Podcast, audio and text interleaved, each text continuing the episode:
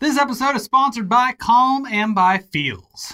Uh, just when you start thinking tech news has gotten stale and it's just the same boring BS every damn week, the science community blesses us with the news that plants are apparently sending emails now. Yeah. Sorry, vegans. Never heard of a cow sending an email. Looks like the real killer of sentient life was you all along. Mm-hmm. And I mean, just what could these plants even possibly be writing in these emails? Yeah. More water, please. Fruits ready. Yeah. I, I don't understand it. How do they type? How? Who are they emailing? Why does this sound like clickbait nonsense? Well, it sounds like clickbait nonsense because it, it kind of is, though it's still pretty impressive news. Uh, no, plants are not going on Gmail and typing out messages with their roots and their leaves like Little Shop of Horrors. Seymour. Feed me, Seymour, please. But what scientists at MIT have done is engineer spinach plants to have carbon nanotubes in their leaves that emit a fluorescent signal that can be picked up by infrared cameras, which then automatically send an email to researchers letting them know that there might be landmines nearby. Oh, The- I- they they allow plants to become sentient, and the first thing they do is send them to war, just Right. like the animals. yeah. They have no choice. No choice at all. so yeah, I mean, scientists have taught spinach to send emails is definitely more eye-catching than the title of the primary source for this. Nitroaromatic detection and infrared communication from wild-type plants using plant nanobionics. Yawn. Hot spinach in your area. And again, the spinach is not sending the emails, though it's funny to picture it doing that. Popeye, please stop eating my family. Uh, but the spinach does now have a way of conveying information to humans that it didn't have before. Uh, lead researcher Michael Strano told Euronews plants are very good analytical chemists. They have an extensive root network in the soil, are constantly sampling groundwater, and have a way to self power the transport of that water up into the leaves. This is a novel demonstration of how we have overcome the plant human communication barrier. They The final frontier. plants do love that album, Plantasia or whatever it is. Yeah, They love it. it is a great album. It's a great album for humans and plants. Yeah. Mm-hmm. Listen to it with your plant. Yeah. Create a bond and then get really sad when your plant dies because I've given up. I've tried it many times. Oh, I was supposed to water you? I and then I overwater. Yeah. I'm all thumbs and not green thumbs. uh, it, it sounds like while this demonstration with the spinach was specifically about detecting explosives, the same technology could be used to detect pollution and predict droughts. From Euronews, in the early phases of plant nanobionic research, Strano used nanoparticles to make plants into sensors for pollutants. By altering how the plants photosynthesized, he was able to have them detect nitric oxide, a pollutant caused by combustion. Quote, plants are very environmentally responsive, Strano says. Fucking duh. They're, they're plants. Oh, am I in a polluted area? Oh, are the plants dead? That's a pretty good signifier. Uh, his quotes continue. They know that there is going to be a drought long before we do. They can detect small changes in the properties of soil and water potential. Uh, if we tap into those chemical signaling pathways, there is a wealth of information to access. Yeah. Unless you get one of those climate denying plants. Yeah. No, there's no drought No. coming. That's just liberal nonsense. Uh, I see some clouds and some snow. Uh, so much for global warming. Mhm. Send. You can definitely eat me. I'm not poisonous. Yeah. And the, all the plants, they start spreading misinformation on Plant Book, which Yeah. is Facebook for plants. Yes. Yeah. Yeah. They, they, you know, it starts off innocent enough. They're, they're, they start these plant Facebook groups that are against like using Roundup and other insecticides. Or they're just posting harmless plant memes. yeah, but then things get way out of control. Extremists come in and they just Yeah. ruin everything. Yeah. Anyway, so that's cool. Spinaches are sending emails. Yeah. And it's and by the way, it's very good for you. It's it tastes great. Uh, it's another thing that was ruined by my parents when I was young because I don't think I ate fresh spinach when I was young. It probably came out of a can or a frozen block. And uh, I very much enjoy spinach nowadays. I mean, even the frozen spinach, you just put that in some oil, let it reduce. You can eat a whole plant in like two spoonfuls, Yeah, and it's good. that Popeye he was Little, on something. A little garlic, a little salt and pepper. hmm You got yourself a spinach meal. It's very good. Just cook for yourself and you'll see. Yeah. Anyways, in other news, uh, Jeff Bezos, founder and CEO of Amazon, richest person on earth, and murderer of Barnes and Noble, Sears, and Toys R Us, At least. is stepping down from his role at Amazon. Uh, some other dude named Andy Jassy, who has been running Amazon's cloud computing division, will be Amazon's new CEO. You can't even be mean to the guy on our show because his name is so fun sounding. Andy Jassy. He sounds like he works at a circus. It's Saturday Night Live With Andy Jassy. Andy Jassy. See, like Jeff Bezos was a man you could hate. Yeah, I gotta I see a picture of this Andy Jassy. Does he look like an asshole? just looks like a normal, God. normal frumpy old dude. You absolutely hate to see it. Yeah. Anyway, other than that, though, it doesn't seem like a whole lot is going to change. Uh, Bezos will still be Amazon's executive chairman. And in an email to staff, he said, I am spinach. In the exec chair role, I intend to focus my energies and attention on new products and early initiatives. So he's sticking around. Bezos also wrote, As exec chair, I will stay engaged in important Amazon initiatives, but also have the time and energy I need to focus on the Day One Fund, the Bezos Earth Fund, Blue Origin, the Washington Post, and my other passions. I've never had more energy, and this isn't about retiring. I'm super passionate about the impact I think these organizations can have. So basically, it sounds like he's going to do a similar career transition that Bill Gates type thing. Uh, you know, he did that like 20 years ago. Yeah. Now everybody loves Bill Gates. But guess what? In the 90s, he was an asshole. A real piece of shit. Although, can Jeff Bezos jump over a chair? I heard that you can jump over a chair. Is that true? Do you want to see? uh, so we don't know if Jeff Bezos can jump over a chair, but he Probably. is he is the chairman still He's- at Amazon. He could probably lift like a dozen chairs. So yeah, he's doing the Bill Gates thing. He's focusing more on charity and giving away some of his absolutely absurd fortune uh, in, I would assume, hopes that uh, you know, public outlook will turn around on him. Yeah, Uh, exactly. I mean, it does sound great at first, uh, but you simply do not get anywhere near as rich as Jeff Bezos was or is still without first exploiting the labor of millions of people and having a generally net negative effect on the world. Yeah. So like and Bezos Day One Fund, it sounds great on paper. Uh, it gives money to nonprofits that provide shelter and resources to homeless people. Cool. Good. Yeah. But also, Bezos and Amazon were responsible for killing a bill in Amazon's hometown of Seattle that would have taxed local businesses to fund affordable housing projects to prevent homelessness. So, uh, some mixed messages here. Um, very libertarian of them, like, no, don't, the government shouldn't be doing this. I should be doing this. Yes. Don't tax me. I'll just donate. Yeah. I swear I'll do it. Yeah, uh, and the Bezos Earth Fund, they're all about pushing for a transition to 100% renewable energy, which, again, good, important stuff. But uh, as The Atlantic noted back in November when Bezos announced the first round in, of environmental groups to receive funding, all of the recipient groups are 501c3 nonprofits, which means they are legally prohibited from intervening in political campaigns or even appearing partisan. Thinking of climate change in purely environmental terms is no longer a viable strategy. Carbon based fuels are woven too deeply into the economy to simply be treated as a pollution problem. Climate change is an economic problem, and its solution must be managed through economic policy. So, meanwhile, Amazon's labor practices continue to be terrible. Uh, New York City just had its biggest blizzard in five years, and apparently, Amazon forced their drivers to risk their lives continuing to deliver packages, or else they'd lose points on their performance rating. You're not gonna let a little blizzard get in the way, Oh, right? a little flurry? You're not gonna get a gold star on the chart. When? Uh, over in Chicago, Amazon is shutting down a distribution center that has been central to a unionization push by workers. And the only option for continued employment for those workers is mega cycle shifts at a new Chicago warehouse, 10 and a half hour graveyard shifts from 1.20 a.m. to 11.50 a.m. Uh, but hey, I-, I can hear you typing, well, at least Jeff Bezos is giving his money away. How many billions have you given away? The point is that it's it's nice that he's giving money away, but uh, also he should have never had that much money to begin with. Yeah. Yeah, he's, uh, I mean, these are all nice steps to undoing the negative effect that he has Yes. had on the world. Look, it's good that he's going to be uh, giving his money to charitable organizations, and I hope that he follows through with that and continues to expand on that. He could also just, could always give a lot more. In the meantime, I've ru- it's ruined my like pitch to I'm streaming on Twitch. Say, hey, use your Twitch Prime, Bezos or else, bucks. or else Jeff Bezos is going to get that money. Now, uh, what's his? I don't even remember his name. Andy An- Jassy. Yeah, Andy Jassy's My, going to get it. My Jassy dollars. And J- Andy Jassy sounds like he's going to do something a lot more fun with it, like buy juggling balls. yeah. We're a fun company. Yeah. Uh, speaking of CEOs who are no longer CEOs, uh, here's a little Parler update. Uh, Parler's CEO and co-founder John Matze has been fired by his own company's board of directors. Wah, wah.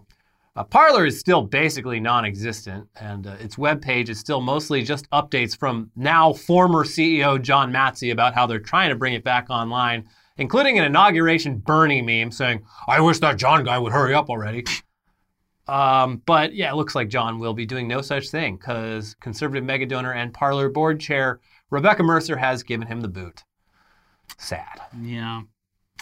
And any- anyways, another news uh, about the uh, Stop the Steal movement that tried to cast doubt on the 2020 election results. Uh, it's not doing so great.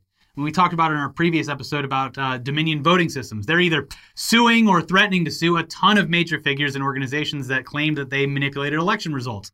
Most who received cease and desist notices from Dominion seem to have realized that they stood to lose a ton of money in defamation lawsuits uh, because they were defaming them. Yeah. Uh, but some haven't. Uh, thus, the hilarious exchange between my pillow guy Mike Lindell and the anchors of conservative news network Newsmax, who really wanted the Pillow Man to please shut the fuck up about Dominion. Can you can we talk about election fraud without Can I have that piece of paper again? That the says no no word? yeah.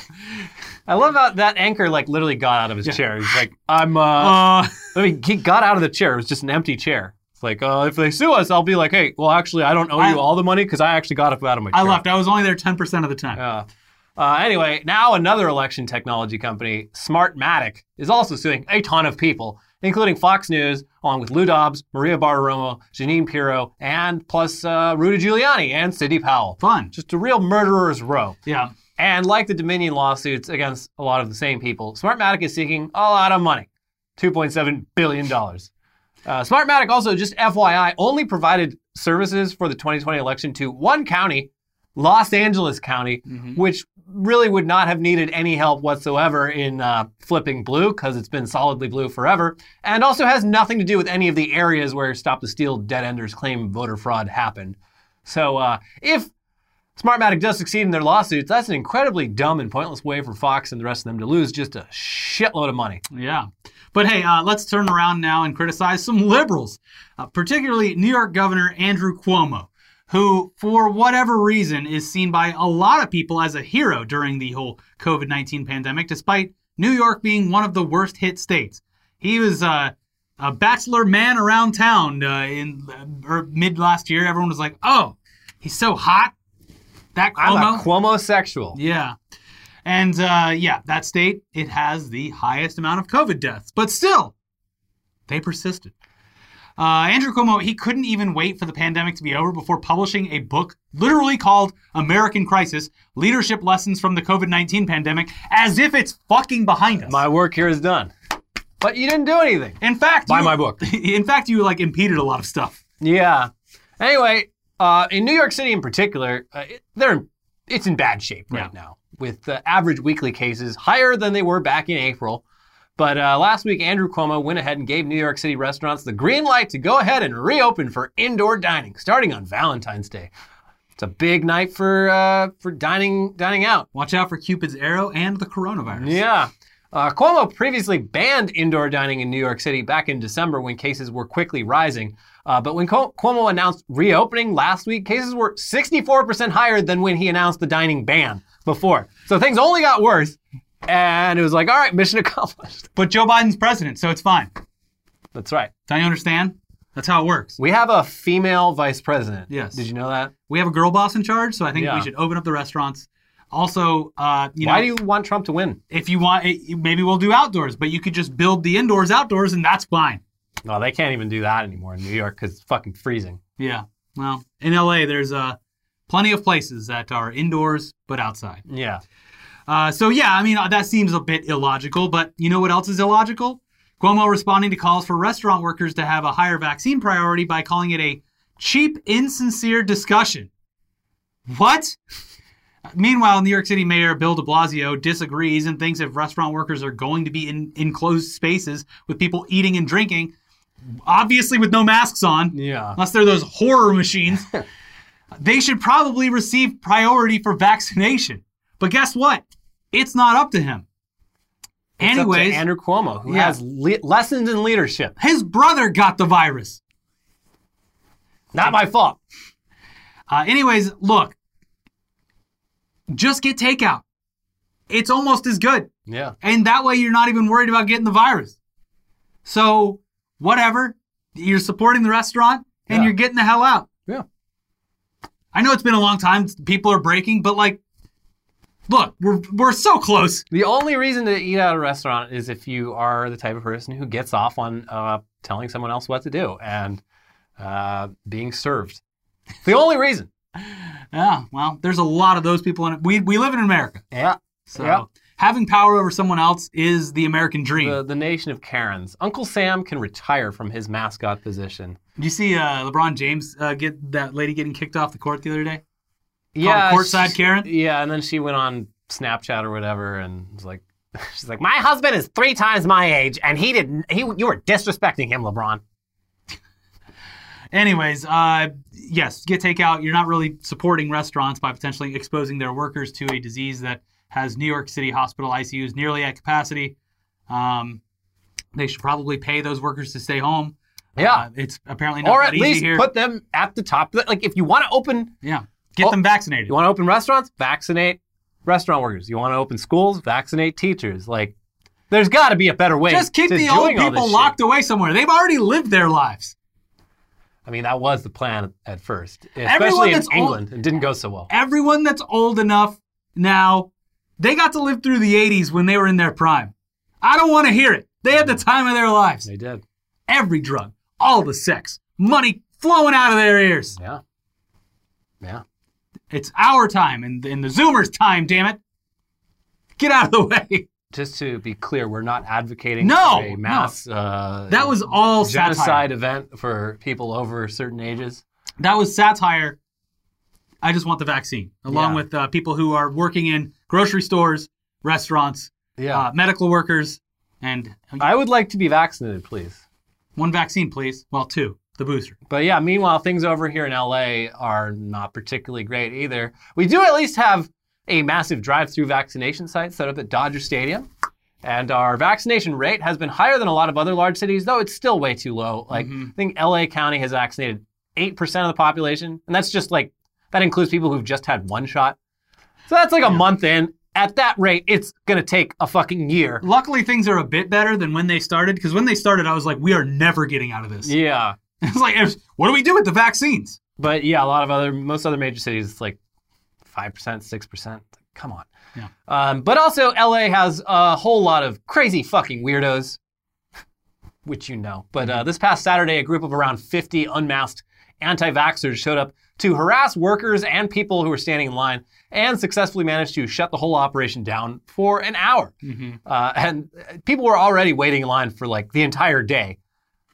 Just, uh, just had to go and make things even harder. Uh, Yeah. One of these dipshits even live streamed the whole thing, and it's just very surreal seeing a bunch of otherwise normal-looking people roaming around a place we've spent a lot of time at over the years, being completely detached from reality. It was especially weird for me because I, the Dodger Stadium is, is adjacent to a park called Elysian Park, um, and like I literally like later that day was hiking around Elysian Park, and when I got home, I saw these posts and I'm watching this video. I'm like, this is fucking weird. Like I was literally just walking through that exa- that same exact area. Yeah. Um, so yeah, we've got just on top of everything else, just a whole bunch of crazy people who are walking among us. That's You- the, you the the craziest part about the people that were protesting the vaccination site is just like, guess what? You don't have to be yeah, here. no one's forcing you to get vaccinated. Yeah. you can be going and doing anything else. Yeah. Meanwhile, they're like, oh, please stop your car. You're gonna get the, they're they're gonna make it so you can't have babies. Yeah. I- everyone here is 65 years old. Uh, We're not having any more babies. Yeah, just, God, the whole thing. It, I can't imagine being. Not that it's true that it does that. I'm just saying. Yeah, In you're like, their mind. You're sitting in your car and they're just coming up on your windows, like, "Hey, don't get vaccinated." The guy, one of them had a fucking megaphone. Just fuck off, go away. Yeah. God damn it. But in some positive news, there is yet another vaccine that's almost ready to be distributed. Uh, this one is from Johnson & Johnson, and while its effectiveness is a lot lower than the others at just 66% overall and 85% for serious cases, it's just a single dose instead of two. It only requires standard refrigeration, which is great, and uh, trials for it led to zero hospitalizations or deaths, uh, which means good news because if, if you get it, then it's it, it- you're it's not going to be so detrimental to your health. Yeah. So uh, it could be distributed as early as later this month. And if so, that could alleviate a lot of the supply issues that we're currently facing and get a lot more people vaccinated quicker, which is good. The fact that it doesn't need to be in a deep freeze Yeah. and it doesn't go bad if you take it out of that and expose it to the air that quickly Yeah. is very, lot- very good. A lot less waste. Yes. The, the, the existing vaccines, they're just throwing that shit away. At least I don't know about here because here it's like I've seen the pictures of people they just bring out their lawn chairs every day Yeah, yeah. and set up in front of clinics. I mean, that's fine. Good. Yeah, good. Use, use the doses. Yes, please. Um, yeah, this Johnson Johnson one, like they should be giving this one to younger people. Like, yeah, yeah, yeah. because like it's less effective, but it's like still it's not nothing. Yeah, if your Yeah. bo- if your body can handle it, I think it's great. Younger people have way better, way higher survival rates, chances with COVID. So it's like they don't need the foolproof vaccine. And the Give- best part, if you get it in your eyes, no tears. Yeah, no more tears. Oh, How do they do that? I don't know. They made a vaccine and they made shampoo that doesn't burn your eyes. Just rub it in your eyes. Nothing happens. yeah, it cleans them actually. How did they do that? I don't even. I put my contact lenses in the no more tears shampoo. Cleans your eyes. Uh, anyways, we've got plenty more news for you, but first, uh, it's time to calm down. Both of our sponsors to help out because Yeah. uh, this episode is sponsored by Calm. We're coming up on a year of COVID 19 disrupting all of our lives, and uh, we could definitely benefit from less stress and more sleep in our lives. Now, it's very important to take care of yourself and invest in your well being during times of anxiety. When you relieve anxiety and improve your sleep, you feel better in every part of your life. It's like recharging your battery uh, which Donald Trump thinks he has one, which is fun. Uh, that's why we're excited to partner with Calm, the app designed to help you ease stress and get the best sleep of your life.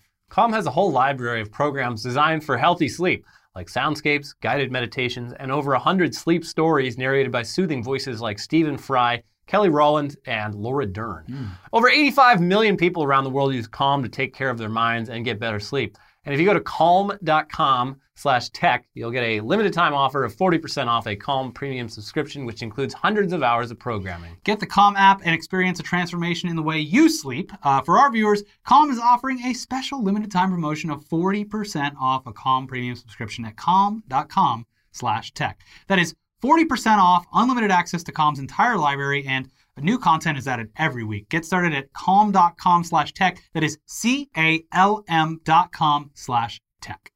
And this episode is sponsored by Feals. Do you experience stress or have anxiety or chronic pain or trouble sleeping at least once a week? You're not alone. Many of us do, especially these days. Uh, our job involves spending just most of the day just sitting in a chair, doom scrolling the worst things the internet has to offer, and uh, that comes with a side order of back pain and stress and difficulty getting to bed at a decent hour. Thankfully, though, we discovered Feals. Feals is a premium CBD delivered directly to your doorstep. Feals naturally helps reduce stress, anxiety, pain, and sleeplessness. You just place a few drops of Feals under your tongue and feel the difference within minutes. The thing to remember about CBD is that finding your right dose is important, and everyone's dose is different. So leave room for a little experimentation over the course of a week or so. Uh, you may need to take more or less to get the effects that you're after. Uh, and if you're new to CBD, Fe- Feals offers a free CBD hotline to help guide your personal experience. Feals works naturally to help you feel better. There's no high, hangover, or addiction. Join the Feals community to get Feals delivered to your door every month. You'll save money on every order, and you can pause or cancel at any time. Feals has us feeling our best every day, and it can help you too. Become a member today by going to feals.com slash newsday. That's F-E-A-L-S. You'll get 50% off your first order with free shipping. That's F-E-A-L-S dot com slash newsday to become a member and get 50% automatically taken off your first order with free shipping. Feals.com slash newsday. Put a little under the tongue, and then uh, have my uh, peppermint tea ready to go right before bed. Wash it back. Yeah. hmm It's good. Uh, but let's let's get back into the news. Uh, hey, remember Stadia? Stadia. We still don't know, and I guess it doesn't matter. You own Stadia. Oh, wait, no, you gave it away. Yeah, but it, I just it was for the show to try it out, and it did have a bit of a resurgence because uh, uh, no one could play Cyberpunk, so everyone was like, "Oh yeah, blow the dust off Yeah. of it. I'm gonna play Cyberpunk on Google's PCs." Yeah. Uh, when Google first announced their cloud video gaming product, uh, one of our biggest concerns with it was that, look, Google has a long history of starting projects and then just totally abandoning them. Uh, there's entire websites like uh, Killed by Google and the Google Cemetery that track all of the products Google has killed off. So making Stadia your primary gaming portal and buying all your games through Stadia has the potential risk of leaving you with nothing if Google decides to give up on cloud gaming. And there's already signs that they might be doing just that. Remember all the crazy integrations this was supposed to have with like YouTube and Yeah. and all that. Yeah, no, it had some really exciting things about it. I'm like, oh yeah, that's yeah, cloud gaming. You can do stuff that you couldn't do otherwise. Fwiz really sold this on us, and uh, well, look at it now. Why would Fizz lie? Why would he do that? Uh, part of Stadia's initial plan involved developing in-house exclusive AAA games that would take advantage of the cloud to do things that are only possible in cloud gaming, which sounded cool. But Google announced this week that they are shutting down their game studios in Montreal and Los Angeles to focus solely on bringing third-party games to the platform. I mean, that's smart. Um, so there, there's still no indication that Google's winding things down with Stadia overall anytime soon. So you shouldn't worry that much, but they have already abandoned one of their key pitches just 15 months after their initial launch, which is not a good sign. But like I said, I, Cyberpunk's a good example of getting use out of the product. If it's if it's a game that, I mean, you only get those like once a year. These huge AAA games that are just monsters that are graphics card testers. Is basically. Google the one hoarding all the graphics cards? I think they might be. This Uh, all a plan? but that's the thing is people are playing Cyberpunk on it and be like, yeah, it plays great because it's playing off of a PC in whatever Google's server room is. Yeah. So who knows? Maybe I just don't think that's a sustainable business model because ninety percent of the year you're not doing that. Yeah. Don't know. Anyways, on to Facebook news. Uh, they announced last week that they would no longer recommend civic and political groups to users, largely in response to stuff like the January 6th Capitol riot and the disinformation surrounding the 2020 election. Where did all that come from? Who knows? Facebook? But it turns out Facebook has known about how toxic most of their political groups are for a lot longer What? than that. And they only decided to stop recommending them when the PR got real bad. What? What? Facebook would do that? I'm shocked. Zuckerberg should step down just like Bezos did, Yeah. but for different reasons. Focus full time on surfing. Yes. Yes. My new goal is to uh, qualify for the U.S. Open of surfing. I'm going to surf around the world. we don't recommend it, but go ahead. Just me, my surfboard, and a bow and arrow for shooting and slaughtering sharks. The And my Sweet Baby Ray's, of course. shark meat tastes doubly good when you've hunted it yourself. For, and dabbled it in Sweet Baby Ray's. So, according to the Wall Street Journal, researchers at Facebook warned executives back in August that, quote, 70% of the top 100 most active U.S. civic groups are considered non recommendable for issues such as hate, misinfo, bullying, and harassment. We need to do something to stop these conversations from happening and growing as quickly as they do. Our existing integrity systems aren't addressing these issues. From that article, the August 2020 internal presentation showed U.S. groups tied to mercenary and hyperpartisan entities using Facebook's tools to build large audiences. Many of the most successful groups were under the control of administrators that tolerated or actively cultivated hate speech, harassment, and graphic calls for violence, it said, noting that one top group, quote, aggregates the most inflammatory news stories of the day and feeds them to a vile crowd that immediately and repeatedly calls for violence. Administrators had designated most of the groups as private, so only members could read them. Some were secret. People outside Facebook wouldn't know they existed, much less that they were garnering millions of views a week. Yeah, that's one of the creepier things about the Facebook group stuff is like a lot of them are completely hidden, like they don't even show up in search results.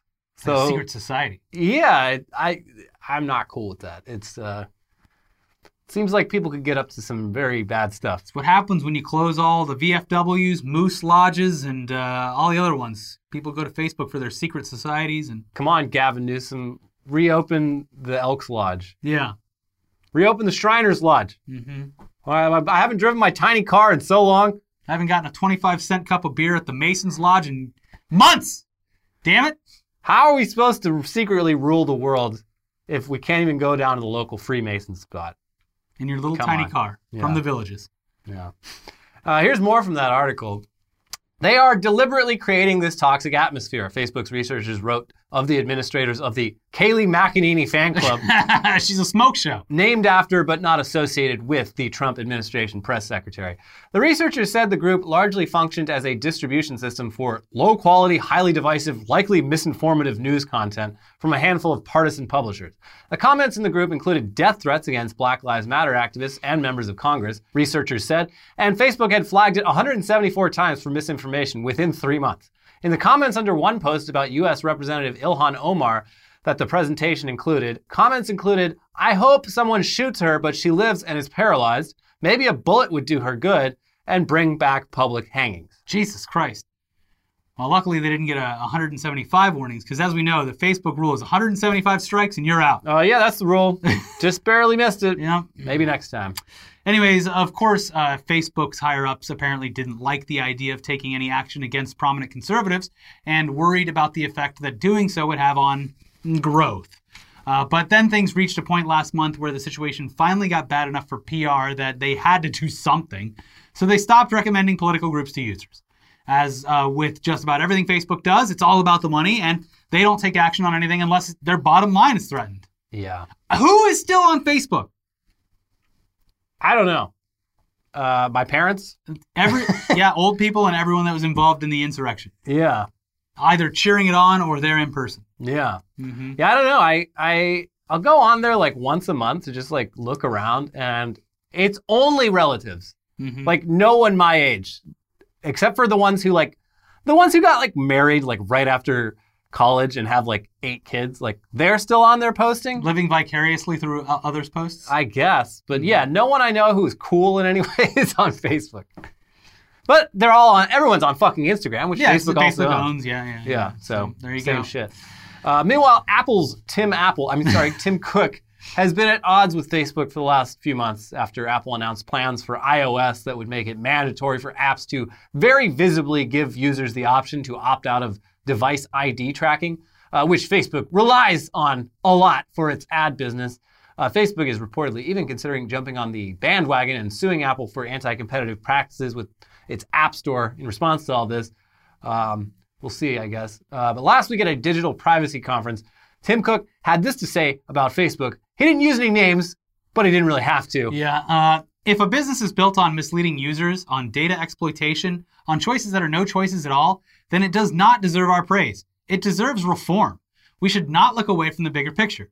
At a moment of rampant disinformation and conspiracy theories juiced by algorithms, we can no longer turn a blind eye to a theory of technology that says all engagement is good engagement. The longer the better. And all with the goal of collecting as much data as possible.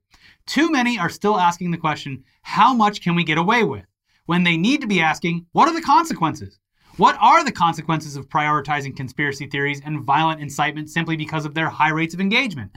What are the consequences of not just tolerating, but rewarding content that undermines public trust in life saving vaccinations? What are the consequences of seeing thousands of users join extremist groups and then perpetuating an algorithm that recommends them even more? It is long past the time to stop pretending that this approach doesn't come with a cost of polarization, of lost trust, and yes, of violence. A social dilemma cannot be allowed to become a social catastrophe. And yeah, say what you will about Apple, but their stance on data privacy and whatnot is good. It's part of the reason I switched. I'm, Yeah. I'm dead serious. Yeah, they, they, they have a very consistent track record for that. Yeah. Um, and ahead of that iOS privacy update that's got Facebook all steaming mad, Apple released a document that does a really good job explaining just how much user data is collected during a typical day in a normal person's life. Uh, they use a fictional example of a father and daughter who just take a trip to the park and then get some ice cream afterwards, and just all the data they, they share just in the process of doing that. Uh, here's an excerpt. John and his seven year old daughter, Emma, are spending the day together. In the morning, John uses his computer to look up the weather, read the news, and check a map app on his smartphone for traffic conditions for a trip to the playground next to his daughter's school. During the ride, there are four apps on his phone collecting and tracking their location data periodically in the background. After the data has been extracted from the device, app developers sell it to a host of obscure third party data brokers that John has never heard of. Although the location data collected is claimed to be anonymous, user tracking allows data brokers to match John's location history from these apps with information collected from his use of other apps. That means information tracked across different apps and from multiple sources is available for any company or organization to purchase and could be used to create a comprehensive profile about him that includes his precise day to day movements. The document goes on to point out how other stuff, like uh, Emma playing a mobile game in the car, uh, John and Emma taking a selfie at the park, and John purchasing ice cream afterwards, they all provide a ton of information to third parties that they're completely unaware of. The story ends with the following summary. At the end of the day, a number of companies John has never interacted with all around the world have updated their profiles with information about him and his daughter. These companies know the family's house location, the park they visited, the news websites they read, the products they browsed, the ads they watched, their purchasing habits, and the stores they visited. This data was collected and tracked across multiple apps John and his daughter used throughout the day, as well as from other sources. John had no idea how much data was being collected throughout the day, didn't always have control over it and didn't knowingly give permission for it to occur. As they search for a kids movie on an app in their smart TV to kick back for the evening, the cycle of tracking, data sharing, and targeting relentlessly continues. Yeah, it's uh, it's it's a scary thing because yeah, like w- one app one app can't do a whole lot of damage, but All of them combined. yeah, all of them combined, like they know a terrifying amount about you, hmm more than you know about yourself. They know what you want to buy. I mean, we, we talked about it years ago about the uh, the uh, girl whose family found out she was pregnant before. Yeah. Yeah. There's there's been other ones where like um, people have been like outed by uh, ads for like gay websites showing up, hmm even though they like haven't searched any. Like it just figures out like this person meets the profile of like yeah, let's start an average gay yeah. person. Yeah, it's it's real creepy. hmm Anyways, in other Apple news, uh, they're apparently working on a VR headset, uh, which in true Apple form uh, could be ludicrously expensive at three thousand dollars. Uh, but that three thousand will get you a lot if these rumors are to be believed. A report from the Information says that this Apple VR headset will also be an AR headset, thanks to there being over a dozen cameras and lidar sensors built in for tracking the user's hands and mapping the user's surroundings in 3D. And it'll also supposedly feature dual 8K displays with eye tracking technology that will offer much higher resolutions than any VR headsets currently on the market. Jesus. So this sounds impressive, but Yeah. it's like, I don't know. Yeah. Are we already coming up on like the next wave of VR after like Maybe. because it was like 2014, 2015 is like, oh man, VR is the future, and then Well, it's I mean, it's another thing where it's like the pandemic might have accelerated this because if, if people were if it was more widely adopted, you could sit in a room with your relatives or friends in a VR headset. yeah, It's just kind of like still kind of crude. Uh, Yeah. the apps and stuff for it now. and also like you're- Facebook controls a huge Yeah. section of the market. It's But like, even nah. on like Steam, if you have a VR headset, it's like yeah, you're sitting there having a nice conversation with your with your family in their little avatars, and a fucking like uh, a furry and a waifu walks in yeah, and just starts saying like nani nani and lifting up their skirt. yeah, you don't want that. No, but Apple's gonna start having to sell app- yep. Apple neck braces because it sounds like this is gonna be heavy hardware. Uh, of Ah. course, though, uh, Apple they've always ha- have a ton of stuff in development that may never see the light of day. But this VR headset is supposedly years in the making and part of Apple's long-term goals. And the first edition could be revealed sometime this or next year, or never. So I guess we'll see. I mean, Yeah. they usually what debut stuff in September and October. So Yeah, I mean, this year they they had like three events. It was weird. yeah, why Or not? last year? Yeah. Um, sim- similarly, though, there's been talk of an Apple car for a long time, several Yeah. years, with nothing to show for it. But recent reports indicate uh, that Apple is on the cusp of signing a deal with Hyundai Kia to manufacture the Apple car, or whatever they'll be calling it. The iCar. Sure. Uh, iDrive. hmm I, I don't know. That's not my job. They'll come up with it. But basically, Hyundai Kia would handle all the car stuff, and Apple would handle all the tech stuff, including the autonomous driving. Um, but also, there won't be any Hyundai or Kia branding on it, just Apple, which, yeah, you think Apple's going to share branding space with some Korean car company? Kia already rips off the Lexus logo. Have you seen their new one? It looks just like it. No, I haven't. Yeah, it, it looks identical to the uh, Lexus logo. An Apple logo on a car. It just looks Imagine like it's like the Kmart version of it. Yeah. Not saying that they're- Kias are great cars. I'm just saying why take the branding? yeah. You're your own thing. Do your own thing. Uh, also, though, if and when this car is ever released, and the estimates put it at like 2024 at the earliest, it will not be a consumer car, at least at first. Uh, from CNBC, the first Apple cars will not be designed to have a driver, said one source with knowledge of the current plan. These will be autonomous electric vehicles designed to operate without a driver and focused on the last mile. That could mean Apple cars, at least initially, could focus on packaged food delivery operations and firms incorporating robo taxis. Uh, but again, okay. America hasn't even gotten to the last mile problem yet. Yeah, this is all stuff they've been talking about for years now. Yeah. It's like Elon Musk in like 2015 was like, oh, te- Tesla robotaxis next year. Stay tuned. But it's like, okay, cool. I got to get to across town first before I can do the last mile. Yeah, I. We need all the miles. Yes. Now, moving on to Boston Dynamics news. The last time we talked about them was in response to a video they posted over the holidays that featured their full line of robots doing a horrifying choreographed dance performance. And they're back again this week with more videos. Now, these latest videos, though, uh, are much more about the practical side of things, specifically the Spot robot, their only robot that's actually available for purchase. Uh, the biggest news for Spot is that the Spot arm is now available, which allows Spot to open doors, pick things up, and operate valves and levers. Yeah, it also looks like kind of a neck Mm-hmm. and a mouth. What that mouth do? What that mouth do, Spot. Uh, so the practical uses for Spot seem to be mostly job sites that are inherently dangerous in some way, construction sites, mines, factories. And uh, Spot's job at those places is still mostly about just making the rounds and doing 3D mapping and like monitoring the air quality and stuff.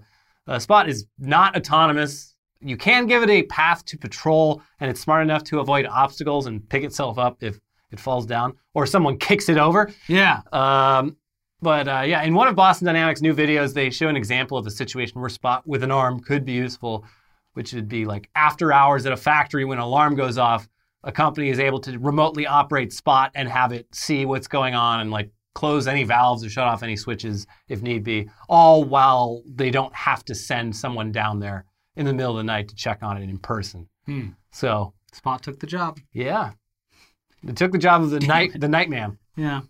You hate to see it. Uh, the videos do include uh, some dumb stuff, of course, like two spot robots swinging a jump rope while a third spot robot jumps. But it's pretty clear watching the 24 minute video of Spot's new features that we're still pretty far off from a rise of the machine scenario, which is comforting, but it chips away at it every day. And soon we'll be like, how did it get here so fast? Yeah, We're all dying. Uh, we Spot, didn't listen. Spot is uh, basically just a really advanced cross between a Roomba and a drone. And aside from uh, very specific use cases, it doesn't seem all that practical for most purposes. And so far, it- at least, it doesn't look like anyone will be losing their job to a dog robot, at least for now. But yeah. Spot could. Spot could go pick up the dead duck when you shoot it out of the sky and bring it back to you. Yeah. So dogs might be out of a job. No more dog jobs, Yeah. Sorry, dogs. which is upsetting. yeah, it's uh, it's it's funny because they. I mean, everything we see of these robots over the last several years is like, holy shit, that's incredible. But that's really it's like one take out of fifty where something didn't go wrong. Yeah. And uh, yeah, like a lot of this footage, I'm like, oh, these things are kind of stupid and slow. Well, it's like, but but think like you know how police have canines and the suspect starts running, they send the canine. Imagine like even if it can't like destroy you, imagine getting chased after by a spot and its little things flap like, Well, maybe maybe don't break the law then, huh? and it just snatches you up by your underpants and carries you back like all embarrassing. yeah. Or starts humping you. No, fine. Get I give up. It squirted oil all over me. Anyway, that's it for this week's Tech News Day episode. Uh, we'll be back soon with some news dump, entertainment news. Uh, in the meantime, if you haven't yet watched our most recent videos, they're right over there. mm-hmm. And uh, yeah, we'll see you soon. Bye bye. Bye.